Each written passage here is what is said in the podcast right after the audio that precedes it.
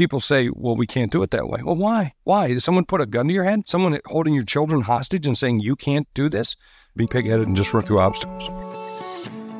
Top leaders, meaningful conversation, actionable advice, bulldoze complacency, ignite inspiration, create impact. Produced by Southwestern Family of Companies. This is the Action Catalyst. Are you interested in advertising with the Action Catalyst? Our listeners could be hearing about your brand right here, right now. For details, shoot us an email at info at theactioncatalyst.com. Today's show is going to compel you. Jeffrey Hayzlett, who you're about to hear from, he's the host on a primetime television show called C Suite, and he's the chairman of the C Suite Network. He also was on Celebrity Apprentice. He has a book called Think Big, Act Bigger. We're going to talk through some of that today. He was the CMO of Kodak and was an executive for several large organizations. And so he's the real deal. And he spent a little time with us. Jeff, thanks for being here.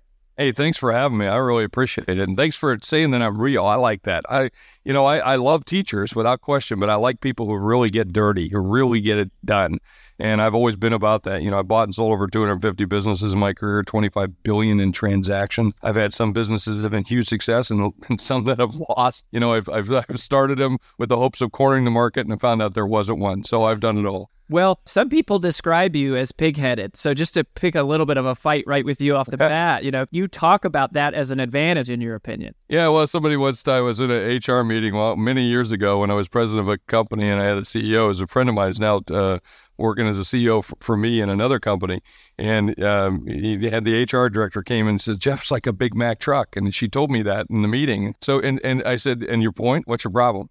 You know, that's my job. My job is to be like that. My job is to go through obstacles, around obstacles, over obstacles to create things to happen. I'm the kind of guy that you bring in for that. And if you want touchy feely and all those, yeah, I can give you some of that, but that's not what I'm about. My job is to make things happen. And I do it with great respect of other people and individuals and ideas and so forth. But in the end, someone's got to pay the bills. In the end, someone's got to deliver on the promise that we've just made. And that's really what it's about. So I really focus in on those promises and being pigheaded about that, saying, hey, no, we said we were going to hit this goal, I mean, this number, this this profitability, this net realized rate, whatever it might be, when you use the terms in, in, in sales, and that's what we're going to do, and we're not accepting anything less than that. So that's what we mean by being pigheaded. So I take that as a great compliment. Well, but you don't. That doesn't necessarily fly in the face of yet you don't care about culture of the. Oh, I mean, culture is, as uh, Gerber once said. Uh, you know, I think it was Gerber. Um, you know, culture eats strategy for lunch. I mean, it does. I mean, it, you, and I always talk about mood. I think mood is one of the most important things you can have inside of a business. Is you have a great mood, you can overcome culture. You know, getting people. But you know, if you have a bad mood, even the culture is really tough to to break into. If you ever watched a television show, you like, let's say West Wing, or you know, pick any show that you see, you can see that has an energy to it, a cadence that you can see as you watch the show. Well, the same thing walks into an office. You can walk into someone's office and immediately feel the culture, immediately feel the cadence of the company. Are they stuffy? Are they slow? Are they fast? Are they quick? Are they nimble?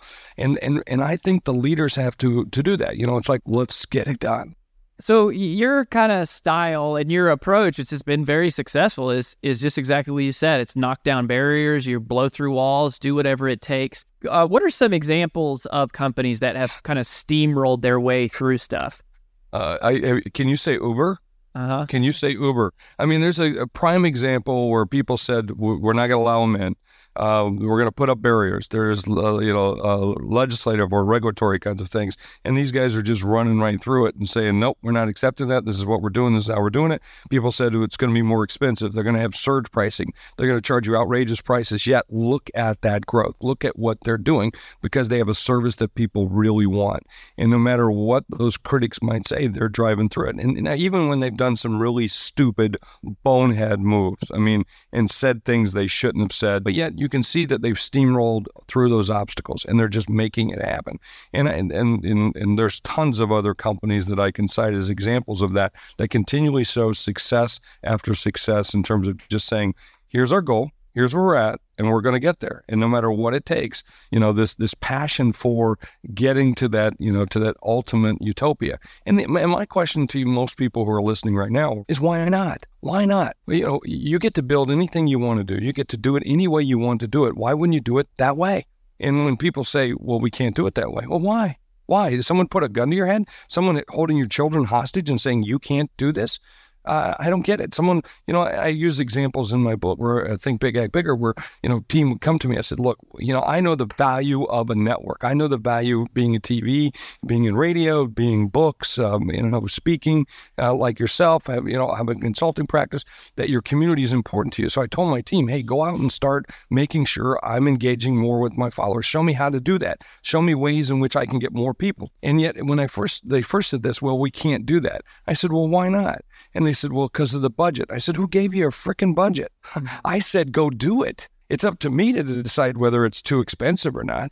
You're to tell me how to go do that. You tell me what I have to do. Do I have to run ads on Twitter? Do I have to run ads on Facebook? Do I have to do I have to, you know, tweet more? Do I have to do more video? You tell me and what will help do that so I can adopt the best practices and be real? Because it's me that's doing it by the way. It's not somebody else. And and so those are the kind of things that we you know talking about being pig-headed and just running through obstacles.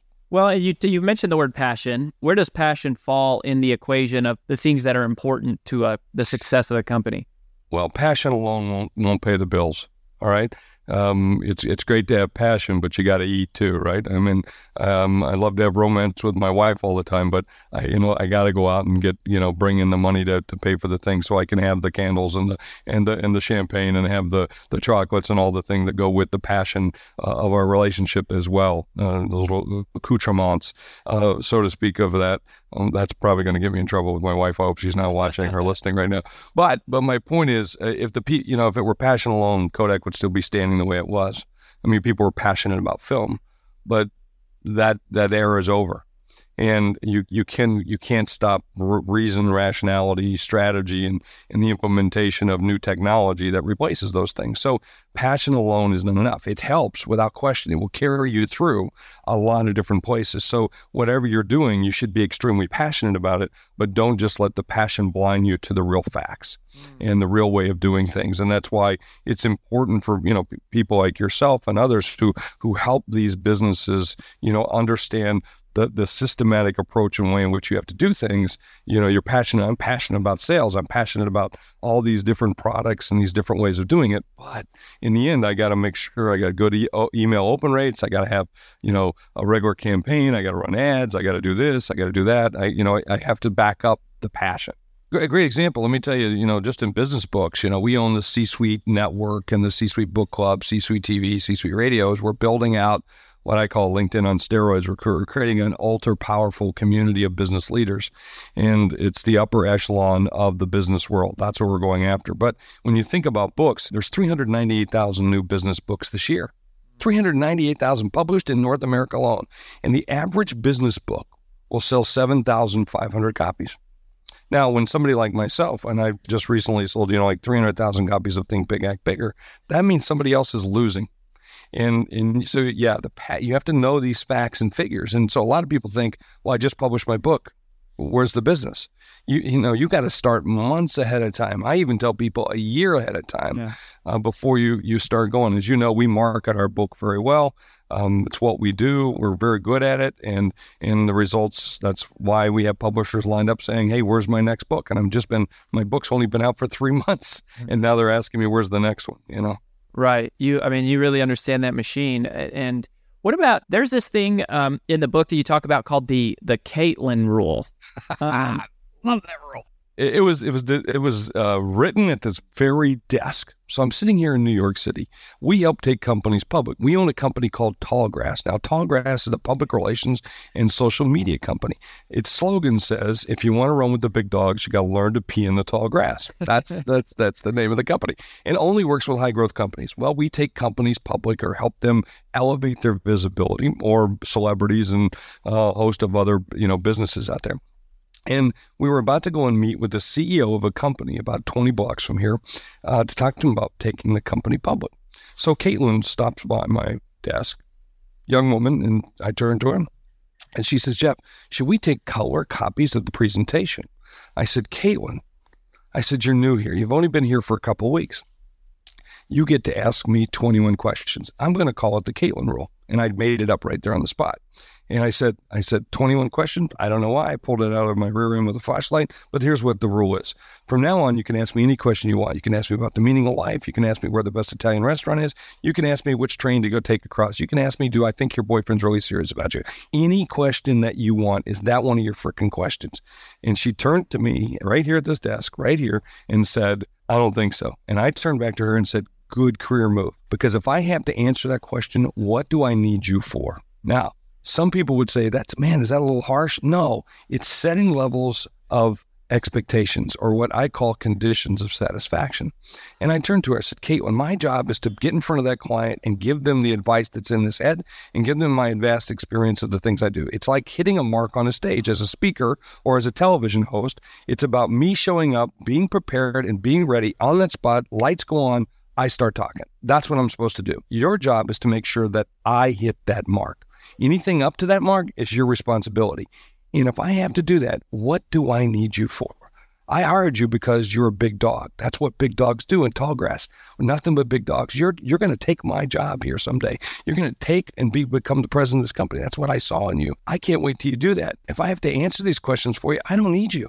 You're not a big dog. And so that's really what that's about. So so what are you doing in your organization when people come to you and asking you questions or doing things that they should be doing themselves? And you're not empowering them to do it or telling them that you truly expect them to do it and hold their feet to fire to get it done. That's what the Caitlin rule is all about. You have to be, if you're going to be one of the big dogs, figure it out. You find a way. You don't come to me with that kind of stuff. Or I'll do it once. You know, I'll, you know, like I've already asked you. Yeah, me answer that question. What do you think we should do? Well, we should take color copies. And I turned to her and I said, do you have time to make them? And she said, no. I said, then why the hell are you asking me a question like that? and, and, you know, and, and, but that's, I think we have to call people on the carpet for those kinds of things. If you're not calling them on the carpet, you don't set expectations. You don't, you, you know, it's like, it's like a coach talking to a player and saying, you can run that faster. Why are you sloughing off? You know, you you know, I know what she could do. She that's why we got her. And and I can see people can think I'm a jerk. I think I'm I think I'm being a very good leader and saying this is what I expect you to do. We set the bar. I expect you to hit the bar or go over the bar. If you don't hit the bar, you're below par player. I don't want below bar players in my operation. I only want big dogs. And this is what we do. And that's not a big dog decision. That's not a, a responsible person that's on my team. You're letting me down. That's what that's all about. Well, and you're training them to think for themselves. It's one of the best gifts that you can actually give the person. To tell me really quick, I, I have a couple more questions for you, but the conditions of satisfaction, I just want you to hit that really quick. Can you explain what is that? What does that mean? How does it come into play?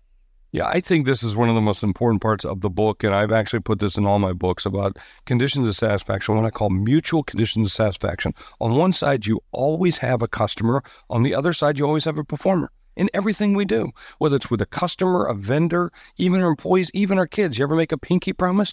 Those are mutual conditions of satisfaction where I do something for the kids and then they expect us. That's that's what it's all about. And if you break that, oh my gosh, you can't break a promise. A promise is a promise. You can renegotiate it, but you have to deliver on those promises. And so there's an action cycle that goes with those conditions of satisfaction. There's an offer there's the acceptance, there's the doing of the work, and there's the delivery of the product and the acceptance of of that uh, delivery. So satisfaction. And you at the end of the in the end of this action cycle, you you always go back to the person and said, "I've just delivered you, you know, this book." You know, or this bottle of water, or this cup of coffee, or whatever it might be, and then you just say, "Are you satisfied?" Because once they say they're satisfied, there's no going back, there's no bitching, there's no moaning, there's no renegotiation, there's no missing the payments on the bill you're sat. You said you were satisfied, so pay me my money, you know, uh, or give me what you said you were going to do. That's the way it works. Mm-hmm. Uh, where do you want people to go to connect with you, get to plug into the C-suite, this whole platform that you've got going? Where, where's the best place for them to start? Well, you can start right at the c-suitenetwork.com, but you can go to c-suitetv.com, c-suiteradio.com, c-suitebookclub.com. We own everything around C-suite. If you just look up hashtag C-suite, you'll you'll run into us because we have a majority of the conversation. Or find me at hayzlett.com. And last little thing for you, Jeff. You have worked at these big public companies. You've bought and sold businesses. You've been a speaker, best-selling author, TV show. You're on Celebrity Apprentice What is next for you? Like, what is the thing where you go, this inspires me? This is the next wall that Jeffrey Hayzlett personally is going to be blown through? I, am really working very hard right now on the C suite network. This is a way for me to be able to help business leaders become more strategic and stay the most strategic person in the room. Today, we're just inundated with time, inundated with all these different things that are taking up the things that we need to do. And so I want to help executives but continue to be the most strategic people in the room. That and when Donald Trump's elected, I'll become an ambassador, an ambassador of some country. I'm trying to figure out which one I should probably go for. Uh, well, if you didn't make everybody mad yet, you sure I'm sure you got somebody here just Well, I I love him as an individual. You know what? I give him credit for at least at least we're talking about the elections and we're talking about issues in ways we never have before. And and I'll give him credit for that. Him and and quite frankly, I'll give Bernie Sanders a credit for that as well because we're talking about things we never would have been talking about. Yeah. Is awesome he's always promoting himself, which I always think is good. But you know, the one thing I'll tell you about Donald, and I have done some interviews for the Post and a whole bunch of others about him. He loves to throw things out there and then watch people attack it, and then he then alters his position based on those kinds of conversations. It's called cause causing tension. I think great leaders do cause tension. They'll say something, push it in order to get people to push it one way or the other. Not necessarily the position that he or she always believes, but great leaders do that. And you know, and great leaders have, have got to have uh, haters as part of the process. That's the way it works. Well, I love it, my friend. Thank you for making a little time for us here. Yeah, don't forget, it's not the lucky who win, it's the relentless. So get out there and be relentless every day and thinking big and acting bigger. I appreciate it. It is always a pleasure to be with you. If you enjoy this podcast, please make sure to subscribe. And to stay updated on everything that the Action Catalyst is up to, make sure to follow us on Facebook and Instagram at Action Catalyst Podcast and on Twitter at Catalyst underscore action. And thanks for listening.